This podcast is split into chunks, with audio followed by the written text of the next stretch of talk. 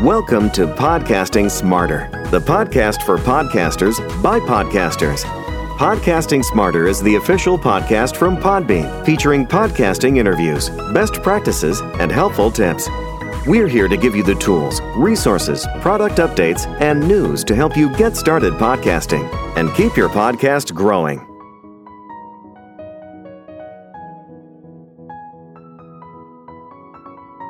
Hello and welcome to Podcasting Smarter. This is Norma Jean Belenke, Podbean's head of events. And in today's episode, we'll be having a conversation with Laura Joyce Davis on how to get into podcasting, skills learned along the way, what she's done with those skills, and so much more. Laura is a lecturer and managing editor at the Stanford Storytelling Project, executive producer and host of Shelter in Place, and CEO and co founder of Narrative Podcasts.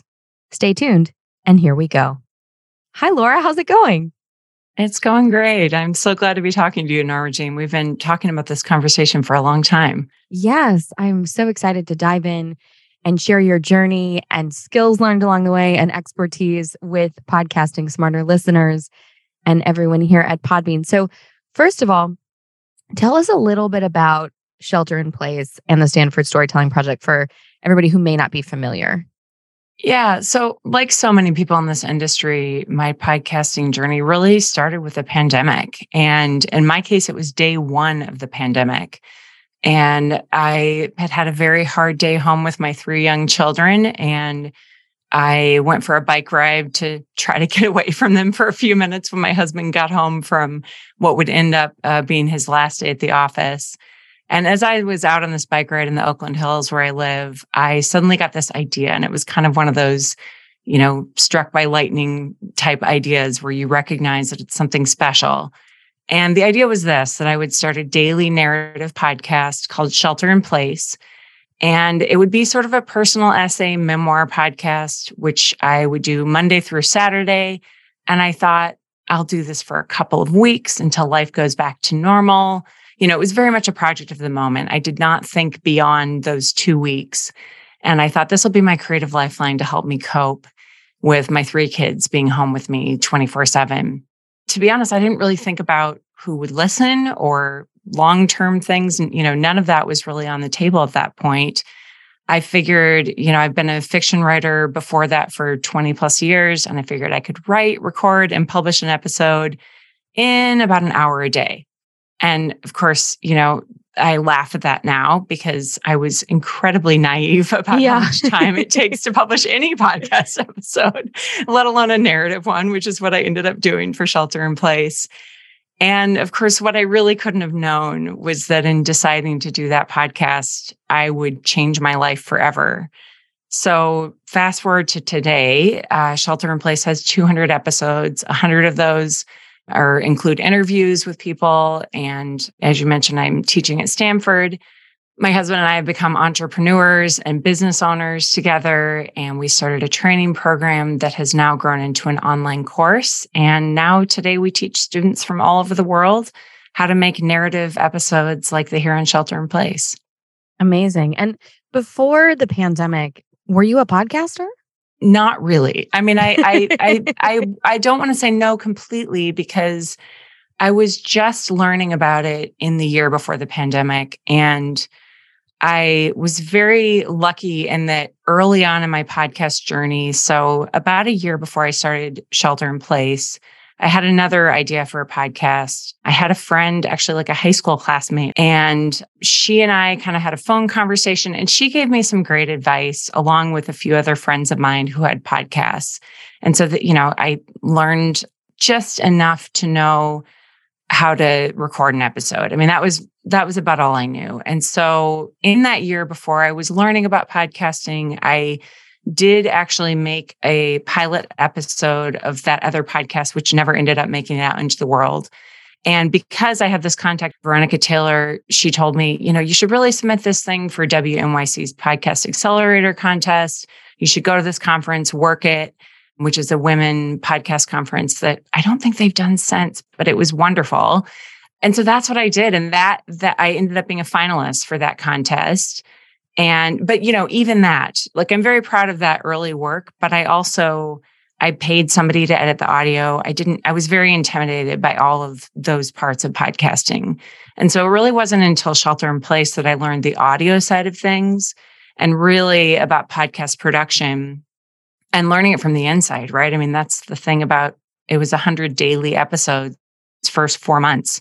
Uh, we switched to weekly after that. But doing something day in and day out with no lead time ever, you just have to learn really, really fast. And so I did. I got my hands on everything I could from, you know, places like Air Media and Transom. And, you know, there's so many good resources out there, a lot of free resources.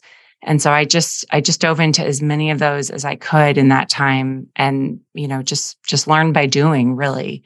But I was a fiction writer for 20 years before that. So, you know, that's my education and training. I have an MFA in fiction. And so I think my storytelling approach to podcasting really came first from fiction.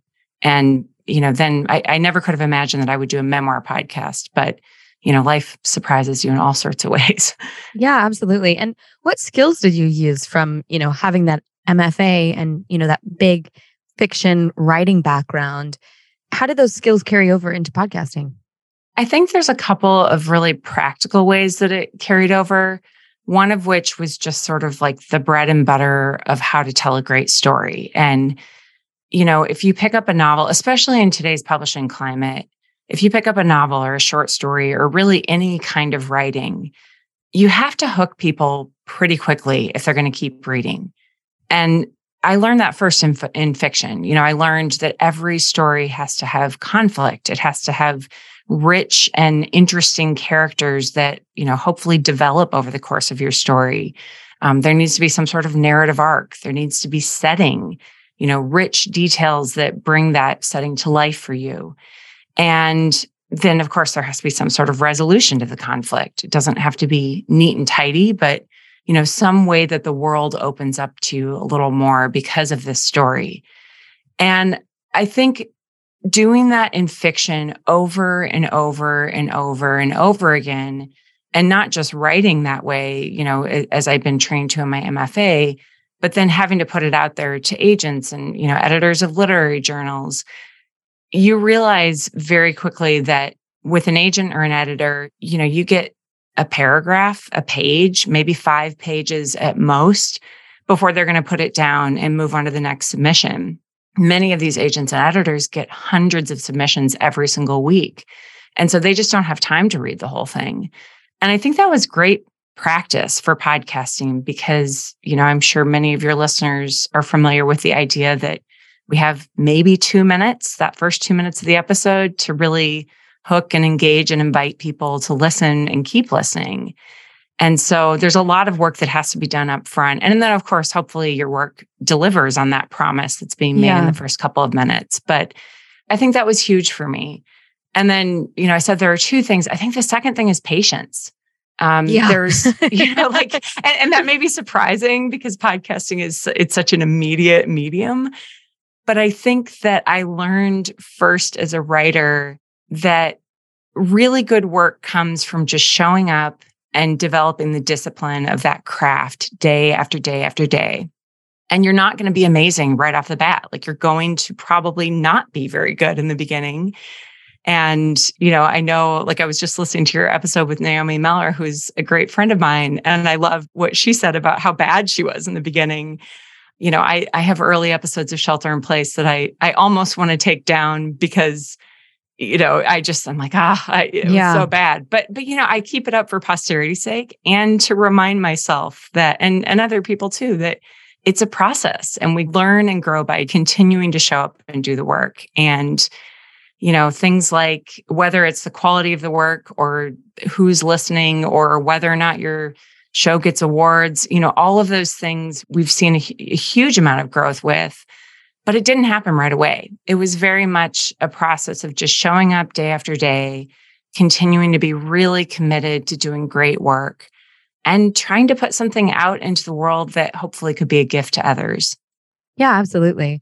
And I really love what you said about patience because it's about patience with yourself, right? patience exactly. for your journey you know, and especially that episode with Naomi. And if you ask really any podcaster, and we do talk about this a lot at Podbean, if you ask any podcaster to go back and listen to their first episode, they're like, no, no, please don't make me.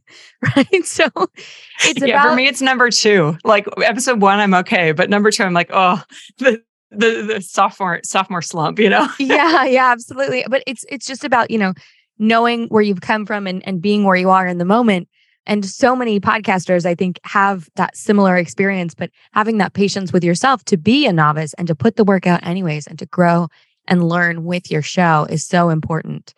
It's just really incredible. I love the, the way that you phrase that. And once you got, you know, on the upskill journey with podcasting, what skills did you learn?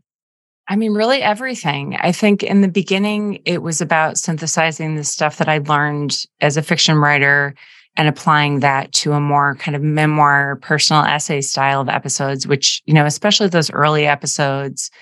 In the beginning, it was just me kind of, I, I would essentially write a personal essay every day about whatever was going on in my life that day, which a lot was going on in the world at that time. You know, this is those early weeks. We all remember not right. just the, the pandemic, the but George Floyd and yeah. all of that stuff, right? Yeah. 2020. Um, and then when that started to incorporate interviews, then that was sort of a new skill set of, okay, how do I take what I know from interviews that I've done in the past that, you know, historically had just been for writing for research purposes, which I had done some of, and I'd done some for this other podcast too, but really learning how to be a good interviewer. And then I think the next step after that was audio editing and, you know, learning my way around a DAW and understanding how to use that both to edit out, you know, my own mistakes and also to really craft an episode that could be a narrative, you know, that would have a narrative arc. So even in my interviews, and I, you know, it's funny, I think now looking back, I think this was the fiction writer coming out. I didn't know the term narrative podcast. That was not something that was in my vocabulary, but I, I very naturally went to that even with interviews. So the episodes that included those early interviews in season one, I didn't do them, at, you know, in a traditional interview style where I, you know, press record and then you hear the whole interview and, you know, maybe some edits in there. It was very much in this frame of a narrative arc of kind of weaving together my own story and the, the story of the person that I was talking to, sometimes more than one person. And I think, you know, I, I, I a lot of what I learned in that first season was almost like I was dipping into these instincts that I had as a fiction writer.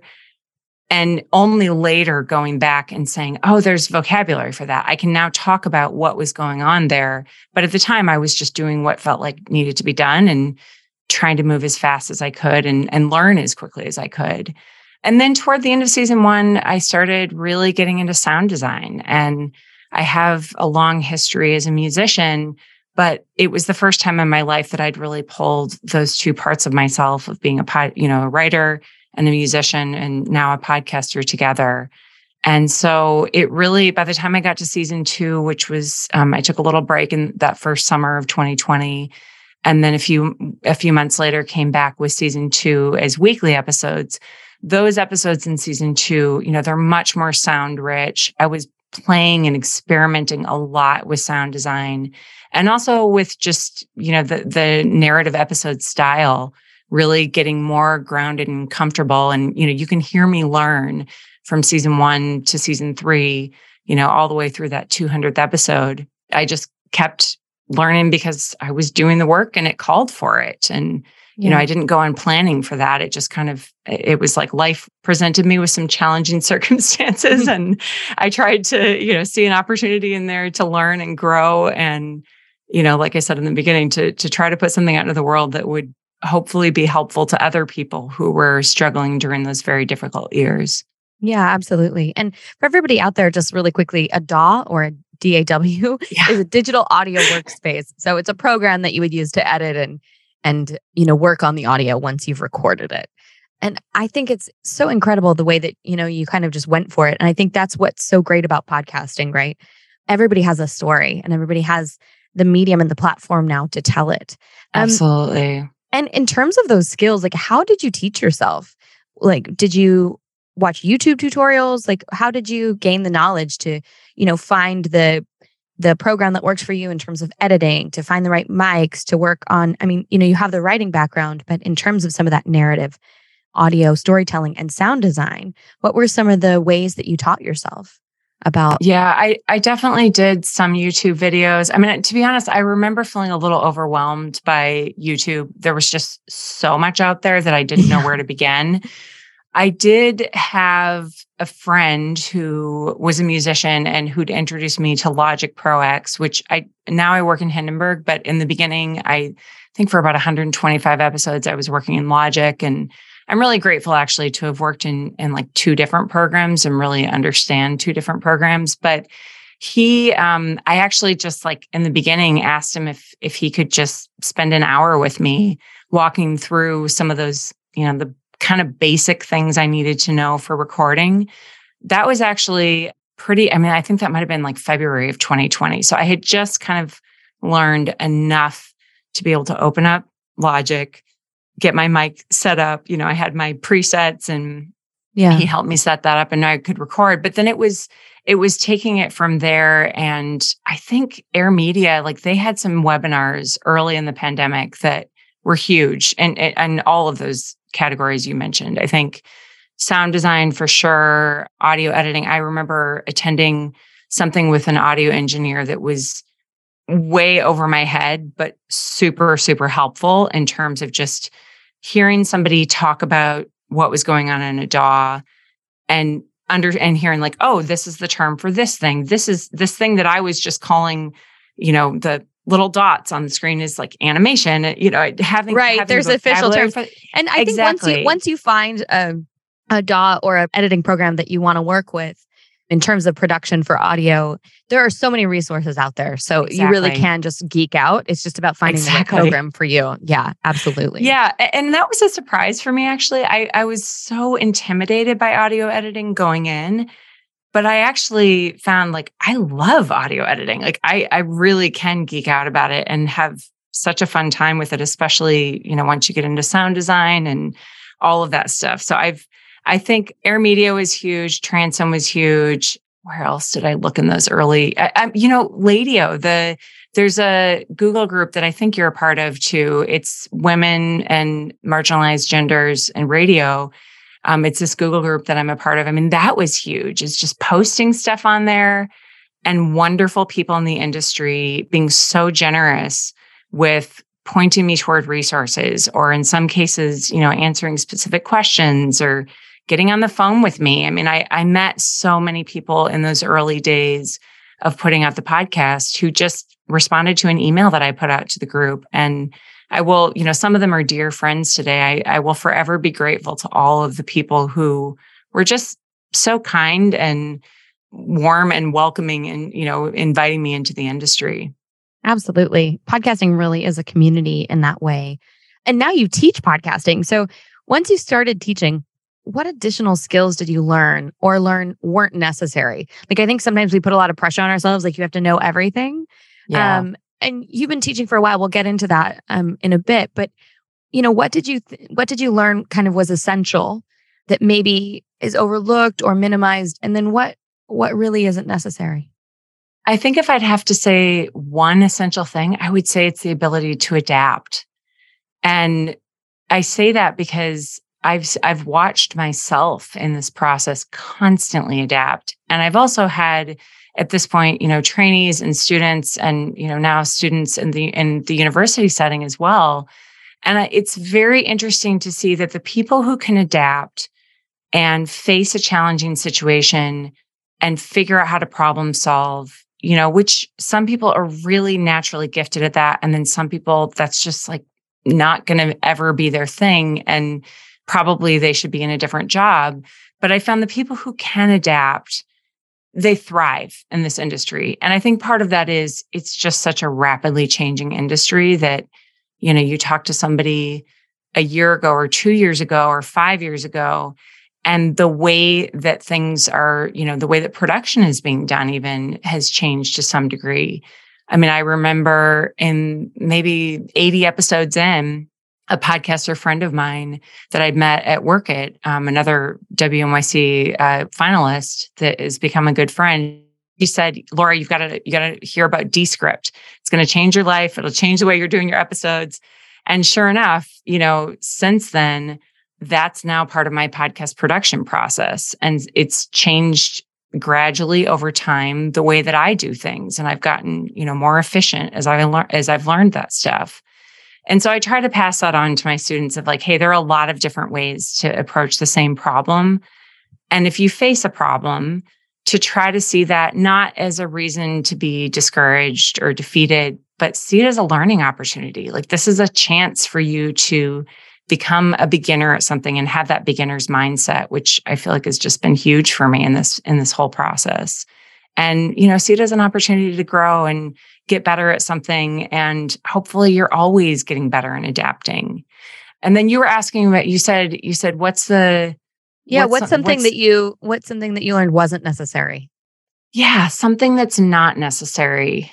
I don't think it's necessary to be an expert going into this. I think you can come in knowing nothing and learn a lot really really fast especially if you have good teaching and you know good mentors and people who can guide you through that. And you know i've worked with people who had a lot of experience and then people who have no experience. And you know i mean especially when we were doing our training intensive been able to get the same outcome for both of those groups of you know being able to go get jobs in audio and really learn from the inside how to do this narrative thing. And i think that it's one of the things that i love so much about this industry is that you don't you don't have to go get you know a master's degree in podcast you know i mean there now are starting to be those out there but you don't have to go to school for this. You can that's wonderful if you have that opportunity but i think that there's a way that can invite people who wouldn't have that opportunity to learn something like this i mean i, I constantly think about it in terms of the publishing world and what i've seen happen you know over the last 30 years of that it's become this thing where it's a real scarcity mindset. There are fewer and fewer spots for books to be published and authors to get out there. And so it's just really, really tough if you're trying to get a book published. And I love about podcasting that there's kind of this great equalizer in anybody can have a podcast. You know? Yeah. Like and, and, the audience really dictates who gets who gets that success. You know, if there's it's something definitely a meritocracy. Like in it totally way. yeah and and it's like so grassroots i mean i know now we have big production companies and i know there's that whole conversation too but i still think the fact that you can produce something quite high quality you know that can get run on npr and picked up in place from places like prx like that's so cool. And you know I, i've watched that happen for so many people in this industry and it's just it's a wonderful thing i think that the gatekeepers are not there in the same way that they are, you know, in some of the other media industries like, you know, book publishing or television or, you know, I'm sure we could think of others as well. Yeah, I, yeah I, absolutely. So now you teach at Stanford, which is kind of huge, you know, with a university that has that kind of caveat and, you know, is known for excellence in that way. So what do they teach at Stanford that independent podcasters may not know or, you know, that may be intimidated by? Yeah, well, I have to say, this program is pretty special. And I don't know, you know, what other universities with podcast programs and storytelling programs would be like because I haven't experienced them. But I immediately knew that this job was right for me because their approach to podcasting, it's about so much more than the product that you put out. And, you know, so while there is a huge emphasis in teaching people how to be great storytellers, there's an even bigger emphasis in developing people and in really helping them understand that the creative process is you know it's it's not just about the thing we make it's about who we become. And i saw that immediately in the job description when i saw it posted this past summer.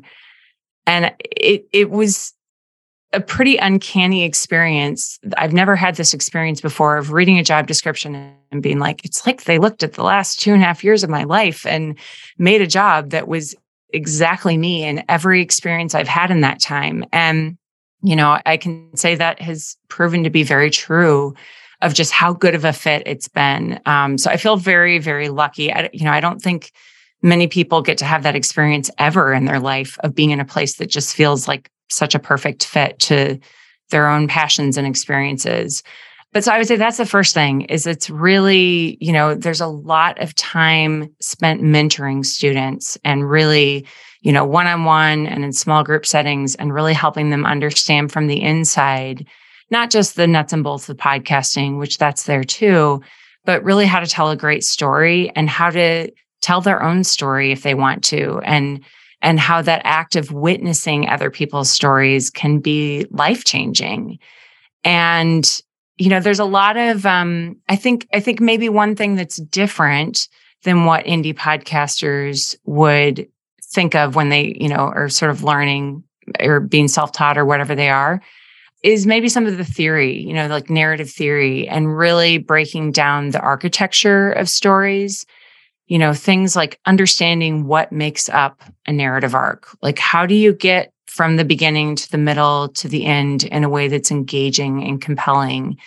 And it's been it's been really fun for me actually. You know, I'm I'm just a few months into the job now. I started September 1st and it feels in many ways like coming full circle. I mean, there's a lot in the courses that I'm teaching uh, at Stanford that I'm pulling from the course my husband and I teach online, narr- uh, narrative podcasts. And, you know, there's so much that's in alignment in the way that we approach story. But then it's also kind of this wonderful full circle of, you know, the stuff I learned about fiction writing as an MFA student. You know, this has now been like almost 20 years ago. And the things that I've learned since then from different writing writer teachers of mine. I think when I came to podcasting, that narrative theory, that sort of more academic side of things, I knew those things, but I, I had, it had been so long since I studied them that I was doing them sort of intuitively. And so now I'm, you know, it's again that process of coming back and having vocabulary for something and saying, oh, yeah, okay, this yeah, thing re- that. Remembering the steps. Yeah. Exactly. Right. And there's something really magical about just understanding the process in that deep of a level and and being able to look at any episode you encounter and say okay this is what's happening here. And i can actually draw this out. And we do this a lot at stanford where we'll actually map out episodes so that students can see like okay every narrative arc has this series of scenes and reflections and there's kind of like this meaning making that's going on to say why does that scene matter? Okay here's why it matters. Okay now here's the next scene and now let's understand that. And that these scenes build toward you know like a climactic moment hopefully and then there's a resolution. And it's yeah i mean it's it's just been a lot of fun to be able to feel like these different areas of my brain and education are coming together um, at this point in my life that you know in a way that I never could have predicted. I mean, I if you had asked me even six months ago or a year ago if I would be you know doing this now, I I couldn't have imagined it. But it's been a real delight. Yeah, absolutely. And I love that you know what you're teaching at one of the top universities in the world isn't something that people can't learn, right? Exactly. It's, there's no gatekeeping, I think, in podcasting. Exactly. And that's what's so great about it, right? And so, exactly. you know, people who are going through a program, literally the Stanford Storytelling Project, they're learning skills that podcasters can learn on our own in groups through community. And that kind of takes me to my next question.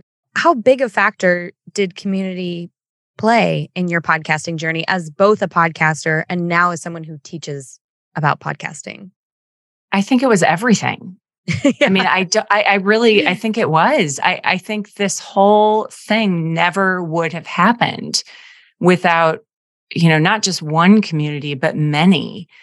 I mean, I mentioned the podcasting industry. You know, I now have some of my closest friends are people that I met in those early days of shelter in place who, you know, really were guides for me in the early, early days that I was doing it. And, you know, now today, like I know, you know, Stevie Mann's one of my former students is like one of my friends who we exchange messages on WhatsApp, you know, probably once a week. And, you know, and everything in between. I, I so many people in this industry who have just been so incredibly kind and have sort of been there in it with me at the, you know, often very, very challenging changes and adjustments that all of us were dealing with the last few years here. And you know, I mean, there's a there's a whole backstory that we haven't talked about yet, which you know I think is maybe worth just briefly mentioning, which is you know when when I started Shelter in Place, I not only didn't know where this was going to end eh, in me up vocationally and lead me vocationally, but I didn't know that my life, you know, my family life was essentially going to implode very quickly in that time. And, you know, like many people in the pandemic, we lost, my husband lost his job two weeks in. And, you know, it, we had a whole cross country move and back again and trying to get support from family um, on the East Coast. And there, you know, and I, I tell that story in Shelter in Place for people who are interested, but there was just a lot of feeling like the rug of life was being pulled out from underneath us almost constantly and then just having to adjust, having to adapt. And I wouldn't have made it through any of that without some really incredible friends who were just there for me and, you know, helped me, helped pick me up when I fell down. And, you know, by the same token, our listeners, we had some really amazing listeners who would reach out to us on a pretty regular basis and tell us they were listening and tell you know tell us how much it meant to them that we were continuing to make these episodes and just you know also the community of people that i've interviewed now i mean that's a hundred amazing people that i didn't know mostly before this work that now are just very dear to me and that i've you know it's such a gift to be able to have a little bit of life that you share with somebody, even just for, you know, a 30 minute episode. Yeah, absolutely. And that's so beautifully put. I want to also, because you, you also have narrative podcasts, which is, it's interesting because you went from learning about podcasting to teaching podcasting to teaching podcasting at Stanford. I know, I know. It's if such a fun me, journey. Believe me, it's really such a fun journey. But for for beginners and people just getting into podcasting who want to have a successful podcast who, you know, like you with Shelter in Place are kind of struck by lightning by that idea. Yeah. What are some tips and best practices you have for people who just want to make a successful podcast and who are just starting that journey? Yeah, well, I, I think of this sort of in two categories. One is like on what's going on functionally on a story level. And then the other is just sort of how you approach this. So I'll talk about the story level first. I mean, I think eh, I mentioned earlier, you know, those first two minutes, eh, you know, you have a couple of minutes to set things up and let your listeners know what's at stake, what's the context, what's what's sort of the promise or the gift of this episode. I mean, I think there are a lot of different ways to think about it. And so I often just tell people, you know, and this is in our course too, and I, I tell my Stanford students this as well. You know, if you really think about the four kind of key elements of story of conflict, character, setting, and resolution, and you break it down to, and even, you know, this isn't just for narrative, obviously, narrative that's really key, but even in something like an interview episode, you know, like what you and I are doing right now, I think that if you can think about that moment that was really surprising in the conversation or those things that your character said, you know, it, your guest is a character and you as a host are a character. And so, what are the things that they say that are unique to them that you can sort of bring to the surface? And, you know, even as an interviewer, prompting somebody to speak in scenes, that's a big one. You know, I think there's a lot of things that we can do, even if we're brand new to this, in just thinking about the kinds of questions you ask in an interview if you know it's a lot more interesting if you know you if you if you say hey laura you know how did you start your podcast? You know i could say oh well you know i just i started it in the pandemic and here i am today. And that's a very quick summary but it's not very interesting. But if you bring you know if we start to talk about that in scene and i say well you know i had this horrible day with my kids. My husband took one look at me said like you need to get out of the house. Why don't you go for a bike ride? And you know i'm biking up into the oakland hills at magic hour and everybody's out. And i feel this huge weight on my shoulders of life that is both suddenly life in the pandemic and also this struggle of identity that i have been living with for 8 years as a parent of 3 kids who finds a lot more fulfillment in writing than in parenting and feeling guilty about that you know and you can go on from there so I think just thinking about conflict, character, setting, resolution, like if you can name what those four things are in any episode, that will give you the building blocks for how to tell a good story and then thinking about how to unpack those things in scenes. So Yeah. the second thing um, is I would say that, you know, is more of like a life approach thing. I would say that the best gift you can give your listeners, I mean, it's great if you're a great storyteller, that helps. But really the best gift you can give your listeners is you. Like whatever, you know, if if you're hosting a podcast, if you're or if you're not hosting and you're writing episodes that somebody else is hosting, there's something unique that you bring to the table. And it doesn't have to be massive. Like it could just be the way that you talk or the way that you write or, you know, the way that when you speak, you really know how to make people feel like you're talking right to them. And like it's just the two of you in a room. You know, they can almost imagine you sitting there with them over a glass of wine or a cup of coffee. I mean, these are all things that we kind of unconsciously bring to the table as podcasters. But a lot of people don't realize like that's a skill, that's a gift. And figuring out what your gift is and really trying to like embrace that and not not try to be Ira Glass or you know somebody else but being you Yeah. I think like that was something podcasting did for me that I didn't even know until, you know, probably a couple of weeks in and many episodes where it suddenly clicked for me like, oh, I think this is what it means to find your voice. You know, in the writing world, we talk a lot about finding your voice, and it's like this elusive term of like, what the heck does that even mean? Yeah. and I think now, you know, I, I think it means that when I write, when I speak, you know, when those things come together in shelter in place episodes or whatever podcast, you know, even this conversation, like there's a way that I show up in that that is, it's me. Like nobody else sounds exactly like me. And so I can either hide that and try to be something I'm not, which will be inauthentic and listeners are, you know, they have really good BS detectors. They can tell immediately if you're faking it. Or you can like really try to just say, yep, this is who I am.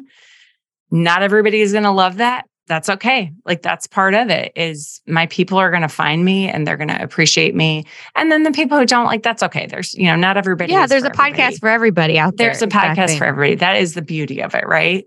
Absolutely. Absolutely. And you know, I love that you said that in terms of finding your unique voice and and really amplifying it and moving it to the center of the work that you do. I think that that's really important. And a lot of podcasters out there, you know, can feel intimidated, right? because they're not Yeah. Ira Glass, you know, or they or you know, they don't have a, you know, a, a vocal signature that the public is already familiar with. And so I think it's it's important to understand that is where your power is. Absolutely. And I, you know, I think that you have such a unique way of of expressing these things. And you know, you you really started Narrative Podcast, which is your program that teaches people how to podcast, which yeah. which is not through Stanford. It's it's a company that you created. And I like to talk with our podcast entrepreneur guests about kind of the business of podcasting and having uh, a podcast service business and how you learned what to charge. Like, I Oh, think that that's- so hard. it's such an interesting aspect of Yeah, podcasting because there's there's value in different offerings, right? Whether you're an editor, whether you're helping people learn about podcasting, whether you're creating graphics, whether you're writing show notes, you know, whatever podcast service you're providing. It's interesting to hear from podcast entrepreneurs and podcast service providers about how they, you know, came up with the number that resonated with them and and helped their business be successful. So can you tell us a bit about that? Yeah, absolutely. And I mean, I will say like it's a journey I'm still on. I think Yeah. it's it's something I- you know, I didn't come into this with like an MBA. So and I certainly didn't think I was ever going to be an entrepreneur when I started Shelter in Place. Like it was just, you know, it was all about creativity and you know, my husband who's my business partner is has a background as a writer is a different kind of writer, but you know, he came from the advertising copywriting side of things. And so both of us have had to learn those skills, you know, again, very quickly. And I think we've, you know, we've probably learned the most by like mistakes that we've made and just not knowing how much to charge a lot of times. Or, you know, I think our, for both of us, our tendency is probably to always undercharge. And, you know, if, if we'd had some business training going in, I think, you know, we maybe would have been profitable much more quickly. But I think, I mean, I don't, I don't regret it though. I think it's, you know, you have to see these things as an opportunity to grow and learn and the mistakes, especially, right? Like the mistakes, I think they stick with us a lot more than when we just happen to make the right decision right off the bat. So I will say, you know, I think it's been an evolution for us. So in the beginning, you know, it was just shelter in place, the podcast and you know we've we've had some ad support here and there and all that but i, I that i've never seen that as like oh we're going to make money off shelter in place. It's always very much been a labor of love you know all the way through. I think when we started doing our training program that started to shift the conversation a little bit but not right away actually you know it was january of 2021 when we started what we now think of as the beta version of our training intensive. But it really kind of started by accident. You know, it was another one of these things like life throws you a situation and you respond and you try to, you know, do the most compassionate, gracious thing you can. And the situation at that point was I was hearing from a lot of women and non binary folks in the industry that they were very frustrated that they were applying for all these internships and you know different like kind of job entry level opportunities. And these entry level positions or internships were saying you need at least 5 years experience. You need all of these things. And so you know these were like people who'd been at this for 6 months a year i mean they they'd been trying to get into podcasting for longer than I'd been making episodes at that point some of them and so it really started in the beginning with a grad school classmate approaching me and saying, Hey, I know somebody who wants to get into podcasting, but she doesn't have any experience. Could you please take her on and sort of teach her what you're doing at Shelter in Place? And I thought, okay, yeah, sure. You know, I could probably take one or two people. And, you know, I have a long history as a running coach. So there's that coaching side of me that I truly love just like bringing people into something that I'm excited about doing. And so I thought, sure, well, you know, we'll do it with two people. And then literally overnight, that grew to six people. And it was really, you know, we didn't ever advertise anything. We weren't thinking about it as an official training program. It was just sort of like, we were going to make these episodes anyway. And if somebody wanted to sort of be along for the ride and learn, great. And then it was really in that shift from two people to six people. I remember it was Christmas break. We were living in Massachusetts at the time. My husband and I kind of had another one of those light bulb moments, you know, of sort of struck by lightning moments of feeling like we need to actually approach this with some intention. Like this is, we have six people here who want to learn how to do this. Let's see if we can put our heads together and figure out everything that we've learned in, you know, at that point it was like 125 episodes in less than a year. And so that was the beginning of the curriculum that today is, you know, our narrative podcast labs curriculum, the the online course that we teach. But we didn't charge for it in the beginning. Like we didn't we I just wasn't even I mean this is where like I just didn't have the business brain to even think to charge. It was just like we're doing this. Sure. Come yeah. on in. You can learn. I mean, eh, you know, and, and that's probably like my, maybe one of my flaws as a business owner is like, I'm not quick to charge for things. I probably give, you know, way too much away, but I don't know. I, I it's never been about the money for me. When we did get to the point where we were charging, the first thing we did was we asked the graduates of our program, which at that time there were 11, we'd had two cohorts, and we asked them, like, what you know because they they actually were saying to us like you should charge for this. Like you're giving us huge value. We've all gone on to get jobs in the industry because of this training. You know some of them were brand new to podcasting. And you know there's just been a lot of deep mentorship in that and you know some of those folks are just dear friends still to this day because it was a really intense, weird time. You know, I think yeah, January 2021, it was like we were all in our houses, nobody was going anywhere. And it was, you know, speaking of community, it was a real community that we built there together. So that was that was the first step is we asked them, what do you think we should charge? Um, I also asked every friend in the industry that I had, you know, you know what we're doing here's here's our curriculum what do you think is fair for what we're offering And for our training intensive, we ended up modeling it off uh, CUNY. They don't have the program anymore, but they used to have a very similar program. And so one of my friends in the industry said, you know, I took this class in CUNY. It sounds a lot like what you're doing, except for I think you're offering even more because you're offering so much one on one mentorship. This seems like a fair price point. And then from there, you know, the online course was kind of the next iteration but I will say, like to this day, I know that, you know, our course is a semester long course.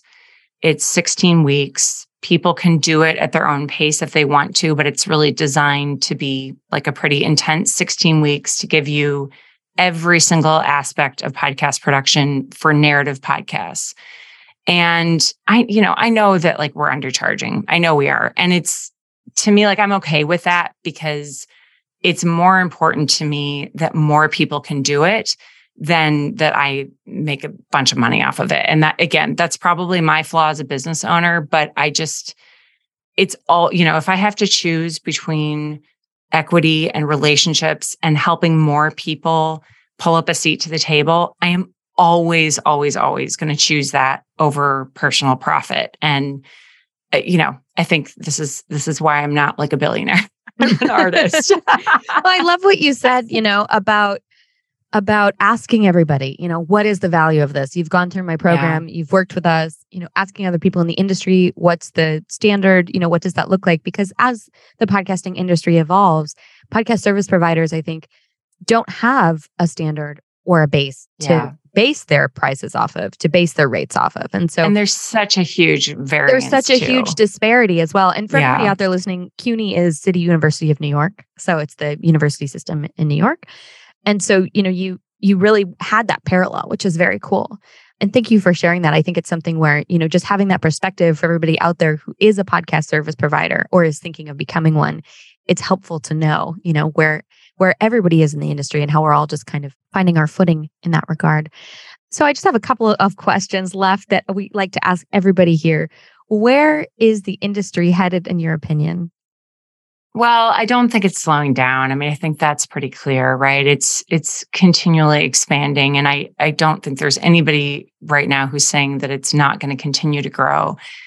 I think one of the ways that's most exciting to me that it's growing right now is in places like climate science. And this is something that I'm, I'm getting to see a little bit at Stanford, actually. They have a new school that is completely devoted to fighting climate change. And the staff at Stanford Storytelling Project, we just had a conversation about this last week where, you know, there's a lot of folks in that school that is, you know, a totally different school than where we are situated at the university, but they're recognizing the value of telling a story about this stuff and being able to talk about it in a way that the general public can understand. And so I I'm very very excited about just the possibility and I think, you know, I think it's going to happen where we're going to see more and more podcasts out there that help everybody like engage in some of these tough issues that are that are hard to understand you know? Yeah. like there's a lot of this science that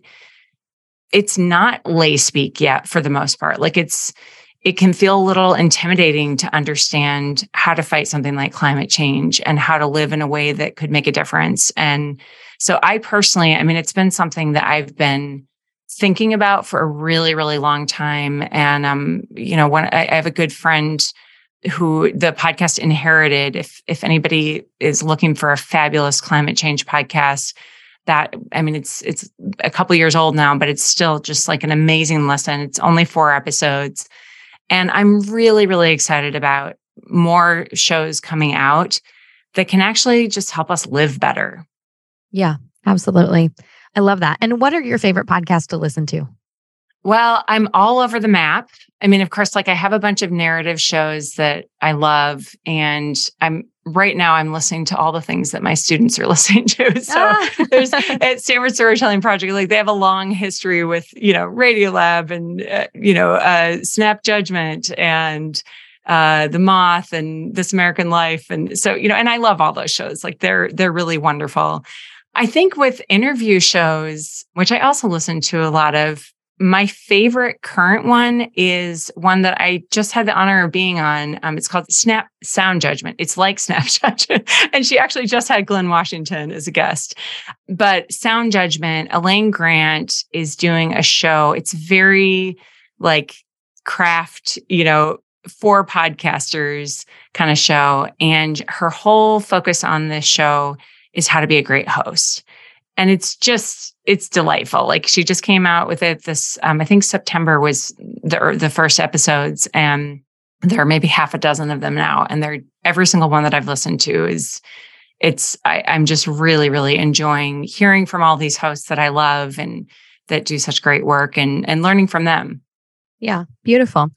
Well Laura Joyce Davis, we will have all of your links here in the show notes for everyone who wants to get in touch with you, listen to Shelter in Place, and find out more about the Stanford Storytelling Project. Thank you so much for joining us. Thank you, Norma Jean. This has been so fun. Thank you so much for joining us for this episode of Podcasting Smarter. If you have any podcasting questions or want to get in touch, send us an email at podcastingsmarter at podbean.com. Thanks so much and happy podcasting.